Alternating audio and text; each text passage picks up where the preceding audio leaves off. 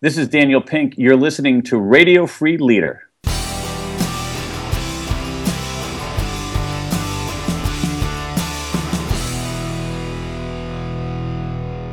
And welcome, everybody, to our inaugural episode of Radio Free Leader. Now, we've been doing this podcast for six years already, and we decided to change the name for a bunch of different reasons. And in fact, if you're subscribed to my newsletter, you got a bunch of those reasons ahead of time. Suffice it to say, I've always been fascinated with Radio Free Europe, the concept of it, and the REM song. And so the idea that Radio Free Europe was used to liberate people behind the Iron Curtain, feed them positive information, and ultimately tear down the wall between the free world and the communist world. In a sense, that's what we're trying to do with the podcast, Radio Free Leader. We're trying to liberate leadership and tear down the walls between the ivory tower and the corner office so that we can excel in leadership, innovation, and in strategy. I've got some awesome things planned for you. Our very first episode of the podcast features none other than Daniel Pink. Dan was actually the very first person to agree to be on my podcast way back when it was called Leader Lab. He was the second episode to air, first person to agree to that. That's a long story. I'll spare you of it. But Dan is an amazing person. He is an author of five books, many of which debuted at number one on the New York Times bestseller list. He's got one of the most watched TED Talks of all time, and he's a brilliant mind when it comes to synthesizing evidence based research in social science. And so, of course, he would be the perfect person to have as the very first guest. So I'm excited to share that interview with you. Before I do that, I want to encourage you if this is the very first time you are listening to this podcast, well, what an amazing first episode to listen to take a minute and head over to iTunes or Stitcher or SoundCloud or wherever you're listening to this podcast and go ahead and click subscribe to make sure you never miss an episode. Or if you're listening on your phone and you don't want to do that, you can text radio free to 33444. That's radio free, all one word, to 33444. And I will send you every episode as we have it via email. So you'll never miss out on an episode. You'll also get some awesome, cool resources and some amazing bonuses for being a part of that email newsletter. So again, that's radio free to 33444. All right. Without further ado, I want to bring you what was one of my favorite episodes ever to record. This would be the fourth time I've gotten to interview Daniel Pink, and every time it's amazing. I end up taking more notes on what he's saying than the little show notes that we have to go along with the episode. So I ended up lost in in the interview, and I actually loved editing it because I got to re-listen to all of his great content. We talk about a variety of things, from career advice, leadership lessons for those who are guiding others others' careers, to even what Dan's working on right now. So, for all that and more, without further ado, check out our interview with Daniel Pink. So, who are you and what do you do? Uh, I am Daniel Pink, and what do I do? Generally, I for the last twenty years I've been writing books, um, but I get it at a deeper level. Um, I'm trying to lead a decent life and understand the world a little bit more deeply. Hmm. Interesting. I mean, I, I actually see that. I guess in uh, the the common theme. It's kind of funny actually. I like to play like. I don't know what you would call it, clue train. I guess I like to I like to try mm. and guess what the unifying theme or the bridge from your book to book was, right? And I think the unifying thread is always, I mean, they're always obviously about work and they're about sort of the empirical, what research tells us about work that we don't already know. Mm-hmm. But then you can also see, like, I always saw a step from drive to sell is human made perfect sense, right? And then even whole new mind to drive makes perfect sense. And then Johnny Bunko is just brilliant, by the way. So that, Why, you know, thank you. Just a beautiful detour. But yeah, um, yeah. but I see that trying to make sort of the, the world and life uh, a little bit better through research as, as kind of a common thread. Okay, that's a, that's a very generous explanation. Um, I, you know, I think a lot of these things, it, it goes back to what Steve Jobs said at his Stanford commencement 10 years ago, which is that a lot of the things that we do in life, a lot of the steps that we take, a lot of the um, islands we land on, that pattern, that path makes sense only in retrospect. And I think that's a different way. Uh, so, so I think there are different ways of looking at it. What I believe me, I have no gra- I had no grand plan, no grand strategy, no strategic roadmap to do a certain to do this book and that book and that book. Not even close. Uh, but maybe because we human beings like to force patterns on ra- random events, maybe that they make sense in retrospect. because I, and granted, I'm only on my sophomore book, so I'm relatively new at all of this. In fact, I think that was the theme of the last time we talked was you just telling me how new I was at all of this. Okay. Um, I always tend to feel like and how like, new I am too. Well, That's okay, all right, yeah. fair. But I always feel like like the idea, at least for the second book that I wrote, the idea kind of came while writing the first one. You sort of mull it over. Yeah, no, and- I think there's something to that. I think there's something to that. I, I think that um, that I think that the best writers, um, particularly I, of any kind, whether it's fiction or nonfiction, I think that the, the engine that, that that drives a lot of really good writers is curiosity. And so, if you go and explore a particular topic, a particular body of work, um, inevitably that's going to make you curious about something either inside of that or, or more likely adjacent to it. So you're exactly right. So you write a whole new mind and say, oh, wait a second, the skills that people need are shifting from this one basket of logical, linear spreadsheet SAT skills to something more artistic, empathic, big picture, and inventive. And inevitably, you you ask a question, or even better, you get asked the question. Okay, if this is right, how do you motivate people to do that kind of stuff?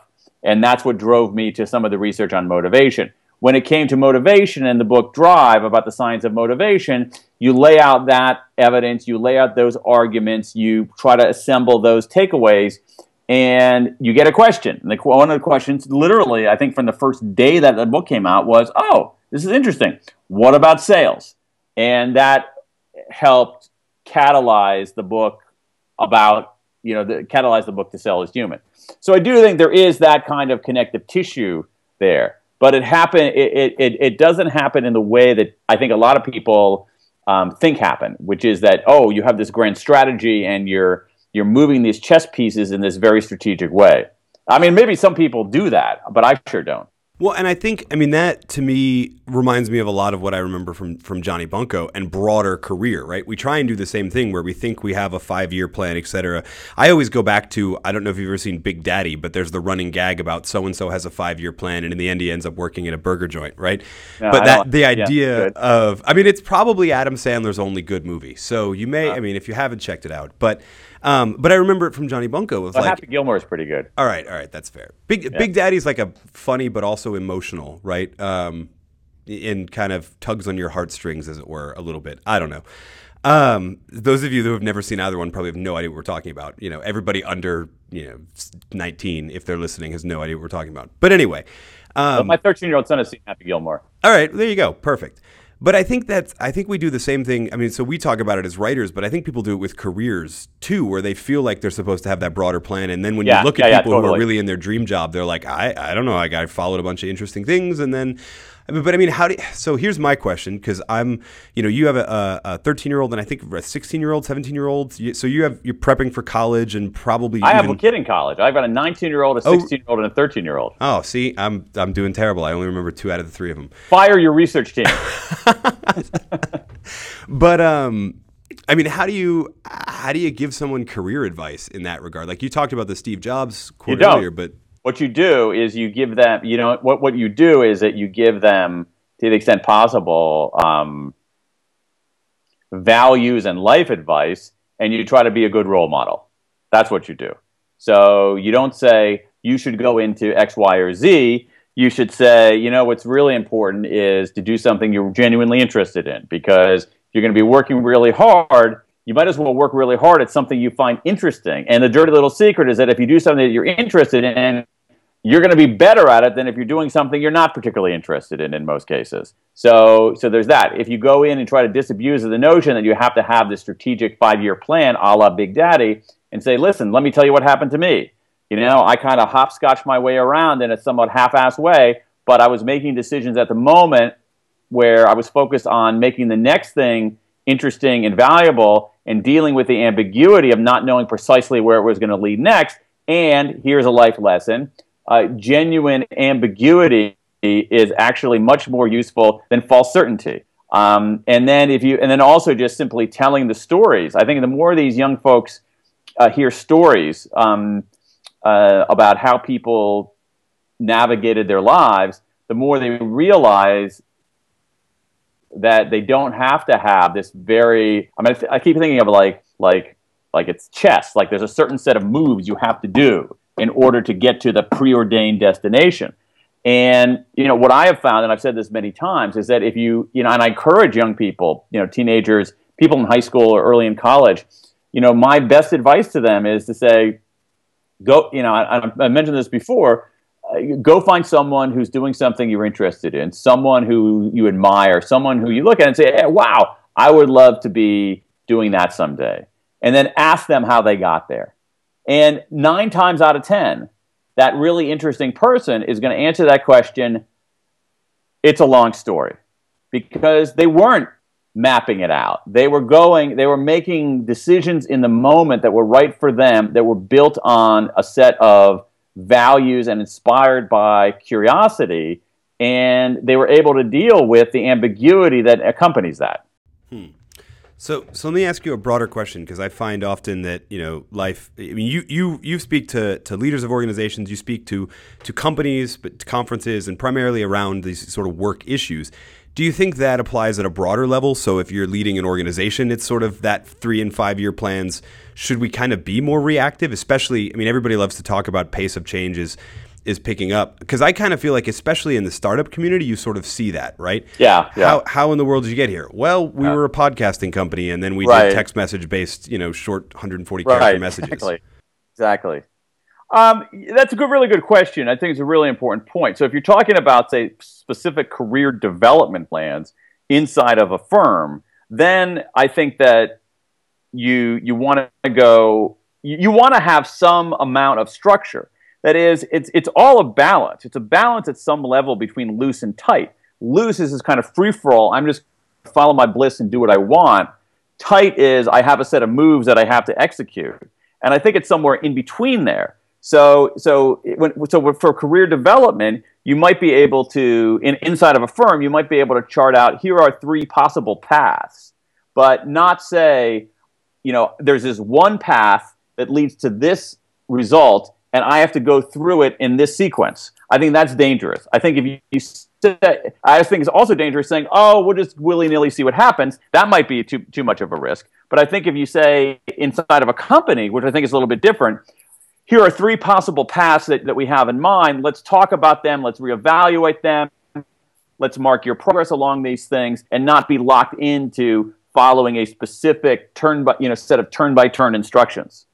And I think that's true personally. It's not as if, you know, it's not as if I get to the end of writing a book and I say, geez, I have no idea what I want to do with my life. Maybe I should be a professional handball player. Maybe I should go become a lumberjack. Maybe I should go, you know, um, you know, uh, become a deep sea fisherman. Or it's not like the universe is that wide. It's basically saying, huh, there is a handful of things that I'm interested in. I can sort of see these different kinds of paths out there, but I haven't committed to any single one.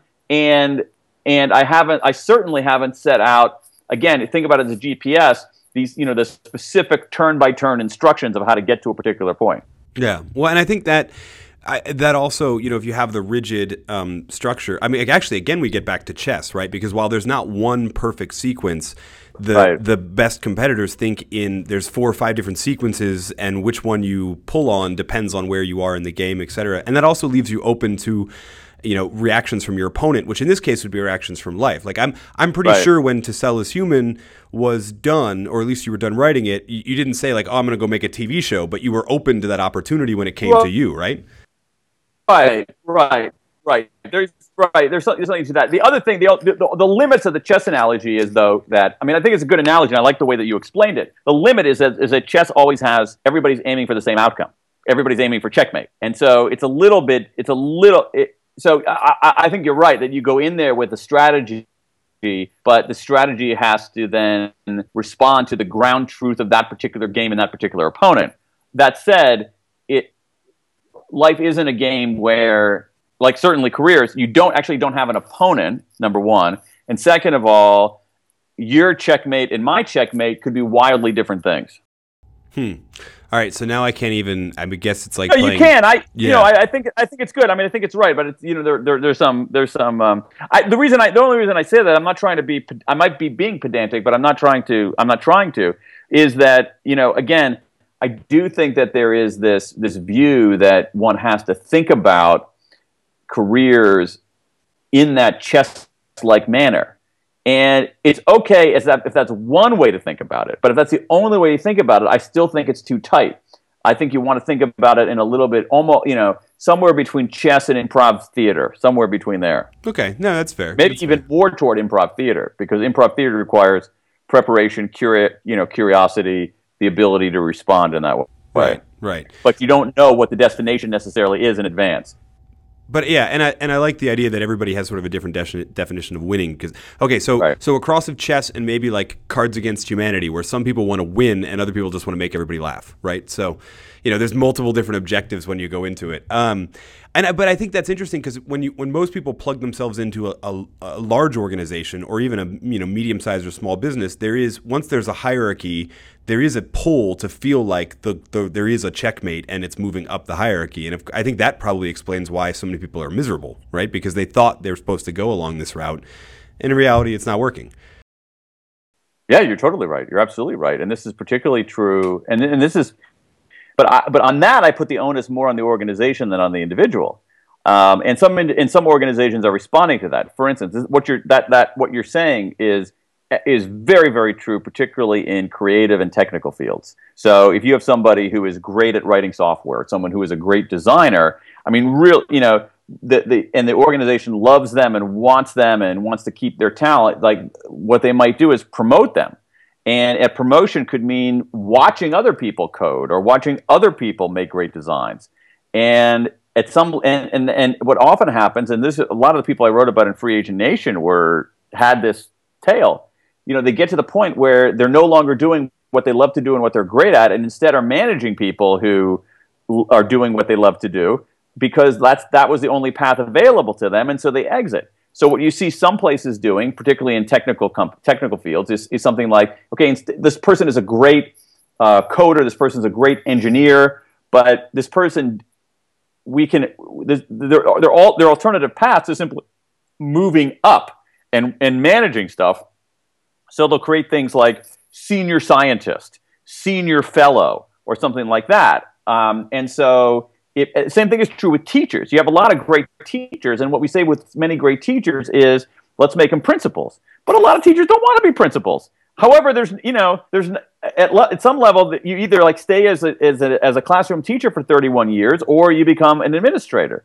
And so some school districts are actually carving out an alternative path, which is like senior teacher, mentor teacher, something like that. So I think that inside of firms, there is a, a really, really great need for coming up with some of those um, alternative paths.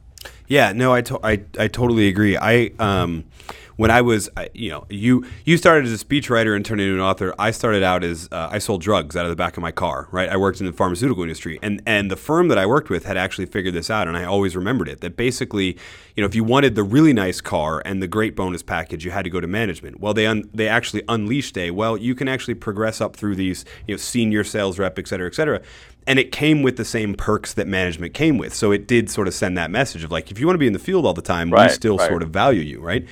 Okay, so I would be remiss though if at this point I didn't ask what questions you were playing around with in your head. I know that I'm probably not going to get you to tell me tell me what the next big project is, but I'd love to just hear what questions you're playing around with in your head.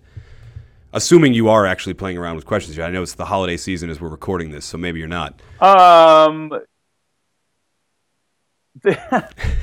I'm playing around with a lot of questions, none of which I necessarily want to discuss right now. All right, that's fair. So, so, but I'll give you I'll give you a hint. As you know from our time together at Thinkers 50, uh, I'm very interested in um, the remaking of the stages of life that people are going through right now. Um, you, you know, uh, there's a lot. You know, there's a lot going on right now in terms of um, you know people. Um, for, I mean, the, the you, you, you know, it used to be that in middle class Americans were you know, education, work, retirement. Now you have education, work, what some people call encore careers, and then retirement. So that's one little facet. I was just talking to somebody in India yesterday who, who, who put me onto this very interesting trend among basically upper middle class Indian women who will basically start their careers in their 40s because they spent their 20s and 30s raising kids, but they realize at age 40 they're well educated. The kids are are leaving the house and they don't want to just have a, you know a life of leisure if they're going to be alive for 40 more years And so that's kind of, you know, we don't tend to think of a, a career beginning in their for, in the 40s, but that's apparently what's happening among a certain sliver of the population in India. There is, um, um, there is, you know, if we think about something like adolescence, I have a kid who's 13. We think of him as an adolescent. We identify him he's in that stage of life, but very few people recognize that adolescence is not a biological concept. It's a social concept. And 110 years ago, my son would not have been an adolescent. That category didn't exist. That stage of life didn't exist. In the same way that you take a 25 year old out there who might be living at her parent, an American 25 year old who might be living at her, her parents' house, trying to find her foot in a very tough labor footing in a very tough labor market.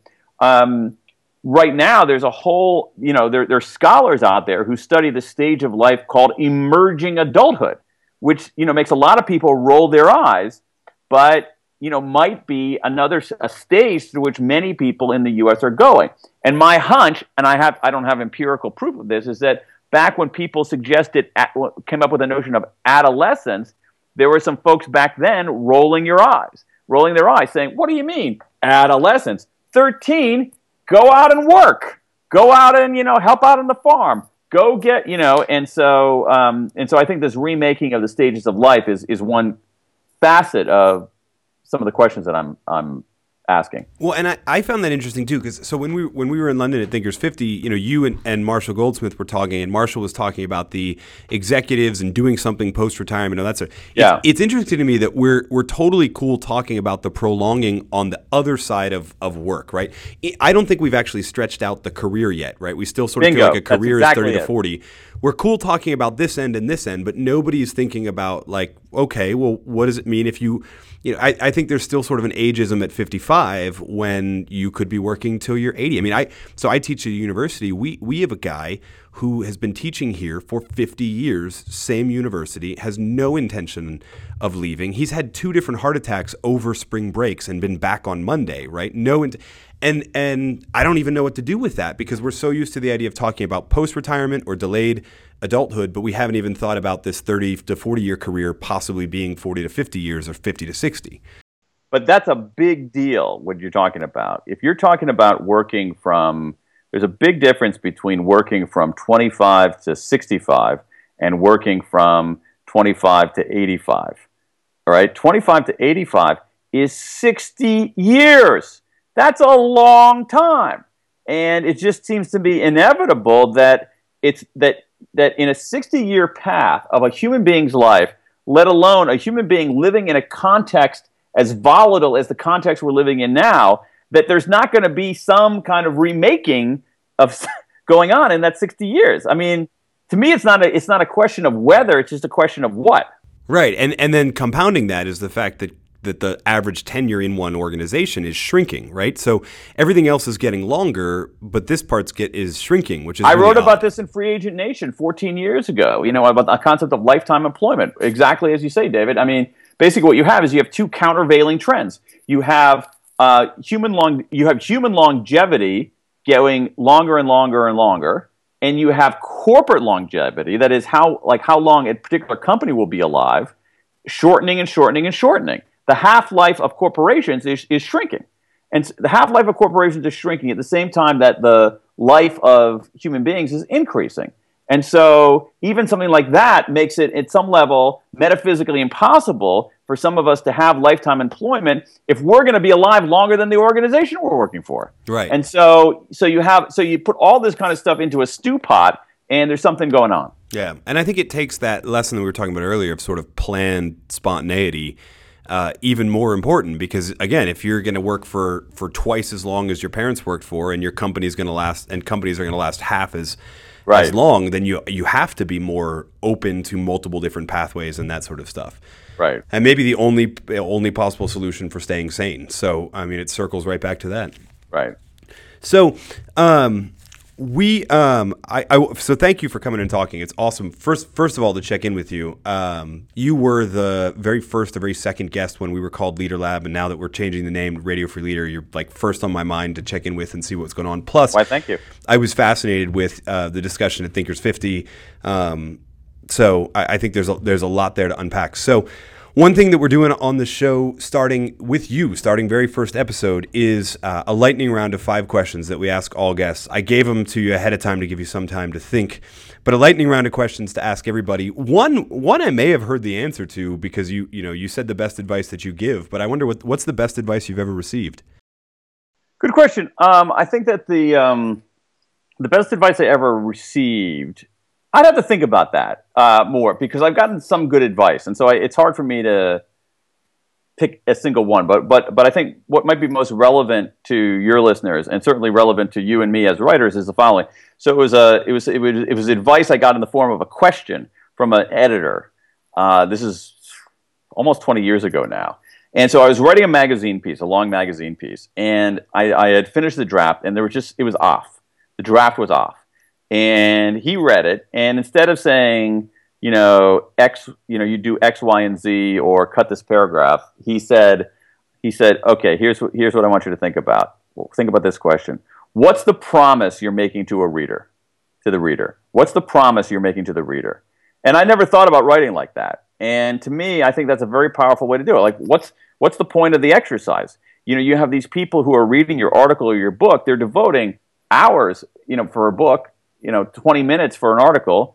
Uh, they're devoting a chunk of their life that they'll never get back. The opportunity cost of their spending time with you means they're not spending time with their family, they're not making money, they're not exercising. So, what's the promise you're making? And that ended up being really powerful for me in thinking about my writing. And and I think it's the same thing true in any kind of you know, I think it's true for leaders and I think it's true for entrepreneurs. What's the promise you're making to your customers? What's the promise you're making to the people you're leading?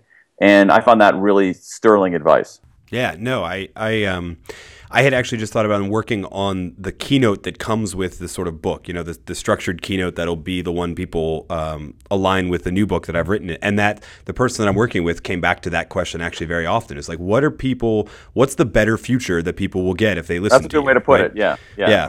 Um, what is That's it? a good question too. That's a really good question too. I mean, um, yeah, that's it's interesting. That's it's it's similar. It's almost the other side of the coin of that question. The question, "What's the promise you're making?" is kind of inwardly directed, right. and "What's the better future?" is more outwardly directed. But yeah. they, it's a it's a great question too. Yeah. Uh, what's an average day look like for you? I'd imagine there's probably not one, but what's an average day look like for you? Well, the I mean, an average day when I'm writing and researching is, is actually pretty average and pretty predictable by design.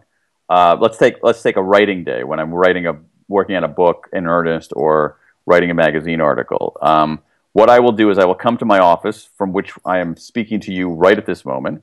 Uh, my office is 22 steps behind, outside of my back door of my house in a converted one car garage. And what I will do is I will come into my office and I will give myself a word count. And I will say, today you have to write, you're writing 500 words or 600 words, not anything massive. I'm a very, very slow writer. So that's a big hurdle for me. So 500 words, 600 words. And then I will not do anything else until I hit that um, until I hit that word count. So some days I will hit it at let's say I don't get into my office insanely early or insanely late. You know, 8:30, 9, somewhere around there. Um, I will um, sometimes let's say I get in at nine, start working at nine. It, what this means is that I turn off my email, turn off everything else. Don't answer email, don't answer the phone, et cetera, et cetera. And I will, I will go until I hit that word count. And sometimes I hit that word count by 11. Uh, sometimes I don't hit it by until 1. Um, there have been days, no joke, where I haven't hit it till 6 or 7 in the evening. And, but what I will do is, is not do anything else until I hit that number. And the, the, the, the reason for that is that let's say you do 600 words a day. If you do 600 words a day, for 100 days, you have 60,000 words. That's the beginning of a first draft. And so I take a very, very bricklayer mentality for, for that kind of work. And I carve out the morning to do it because that's my best time for working. Then in the afternoons, assuming I've hit my number, I will do the other things that, that involve um, sort of the day to day administration and operation of a business and a life. So I will then respond to the emails. I will then uh, schedule all my, my phone calls and meetings. Uh, and I almost will always, I almost always will, I try to, I don't always do it, but when I'm writing, I actually am pretty good about it. When I'm writing, uh, I try to exercise just about every day, um, and usually in the usually in the afternoon. Um, you know, I'm an afternoon exerciser, not a morning exerciser or an evening exerciser, which is one of the great virtues of working for myself, so that I can just like like here we are. We're talking now at 2:30. At 3:30, I'm going to go for a run. Um, so that, and then I have dinner with my family, and then I usually in the evening I will either, depending on, either catch up on email and or read. Hmm. It's an exciting life. So that I mean, that, so that begs actually a, a writer hack question. Do you Scrivener when you write, or do you do it in Word and just check the word count often? I do it in um, I do it in Word and check the word count. Oh, I, am going to try and convince you at some point to test out Scrivener. It has. I ha- everybody ha- Everybody's told me that. I try. Uh, maybe I'll give it a second a second try. The, but I can't edit in it, but I love when I'm trying to hit my word count goal that it just tracks it for me, and I can hit Command Shift T at any time and see a progress bar, right? Which is just reaffirming to me, right? It's that it's Teresa Amabile, it's the progress principle, right? I, I just need that. Yeah, you can do that on Word just as well too. Well, that's true. That's true. Not, um, not no, there's no progress bar, but there's a. If you can do math, there's a progress bar in your head. Well, see, if I could do math, I don't know that I would be a writer, right? Right, exactly. so, um, no, so your your answer to the, uh, you know, the, how you spend your evenings actually begs the, is perfect uh, bridge to the third question. What are you reading right now? Let's see. At the moment, uh, I am. Well, I tell you what. I just finished. I just finished this book, "The Galleys of." Well, you, this is all audio now, but you can see me. Yeah. The the galleys of this book right here, called "Presence" by Amy Cuddy. She's the power posing Wonder Woman pose Harvard Business School professor. Some really really interesting research on power and self confidence. Um, a very interesting book. Yeah, no, that's actually I'm actually in the middle of reading that uh, right now too. I talk I talked her out of the galley. I don't just automatically get drop shift important people like Amy's books, but I can beg for them. And uh, I thought the I, actually I kept reading I re- reread the warmth and competence piece. I think it's in the third chapter like three or four times about how people tend to want to feel. Um, feel competent, want to prove their competence, but in reality, we judge a person's warmth before we judge their competence because I believe in, I believe I, I believe in because I've been I've been trying to be uh, competent and, and and frosty my whole life, so it hasn't really worked all that well, and now I have a reason. Right to try and get a little bit warmer. Like right, my but see, bit. and I've been and I've been trying to be warm my whole life because I'm totally incompetent. Right, so if I'm just warm enough, people will figure that might work. Though, what's the, what the research suggests is that, but you know what's so funny is that um, what I always think about on that research is that it you know, there's this old kind of very syrupy piece of advice that I've heard, you know, from like, you know, uh, you see it a little bit in leadership advice. You see it a little bit in teachers scolding children, whatever. And it's this old adage: people don't people don't care how much you know until they know how much you care. Yeah. It yeah. turns out that might be true. Right. No, I know, right? So it's so yeah. it's so cliche to hear it. I mean, like your John Maxwell's of the world will say it over and over and over again, and then you're like, oh, darn, it's cliche, but okay, it might have. What I think is interesting about it, though, is the implication. I mean, that people try and prove competence first. That our default yeah. mechanism when interacting right. with other people is to try right. and prove competence first. Like the the warmth piece makes makes sense and jives with all that stuff. What was what was most intriguing to me was, oh shoot, how often am I trying to look intelligent, look like I know what I'm doing, when in reality, what people really want to perceive first is that I actually care. You know, and even if well, I'm, I think that you know when I when I read that stuff, um, um, and I, and I, I can't remember. Yes, so when I read that research, whether it's in the Cuddy book or, or elsewhere, I can't remember where. Uh, my first thought was actually about physicians because mm-hmm. um, you know eh, you you you know at some level you in your rational head you say I want a physician who is like the best in his. If you have a serious problem, a physician who is the best in her field, but maybe you don't actually. I'm wondering whether there's whether patients adhere to the advice of those who demonstrate warmth before competence rather than those the advice of those who simply demonstrate competence. So I don't know it from an adherence thing, but I remember long ago because I think it was in Blink that Gladwell talked about people don't sue the physician that screwed up, they sue the physician they didn't like. And my you know, at the time my wife was in medical school, so I would like, "Hey, you should pay attention to this." Of course, she chose ER doctor, which in ER might be the one place where warmth and competence like don't merge. Like what you want is to just get the heck out of there. But yeah, I think I mean, even then it probably does. Depending on how dire the how dire the circumstances. I know that there is some research showing um, that people are less likely to sue a doctor when the doctor apologizes for the mistake. Yeah. Yeah. No, and I, I swear it's in. Uh, I'll have to go back and look, but I swear I remember it from something Gladwell wrote about about actual yeah. lawsuits, and they don't. You know, the one that the one that's actually incompetent doesn't get sued. It's the one that's not warm, right? Um. So so here's our, our my my favorite question to ask. What do you believe that most people don't? Huh. I, I find that a really challenging question um, because, you know, my instinct on the spot is to set up a straw man of other people's beliefs and then knock it down. So I'm trying not to do that. Well, I can phrase it a different way. If, if I think yeah. about what, what arguments do you advance that you feel like get the most resistance? Of the things that you speak on, of the things that you talk about, what, what arguments get the most resistance? Uh, yeah, I um, that's a nice way to rephrase it. I, I think that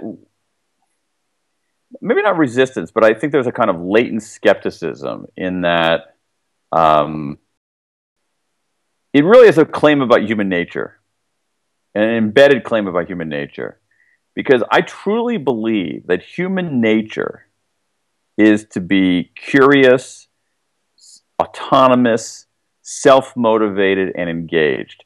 I think that's our natural state.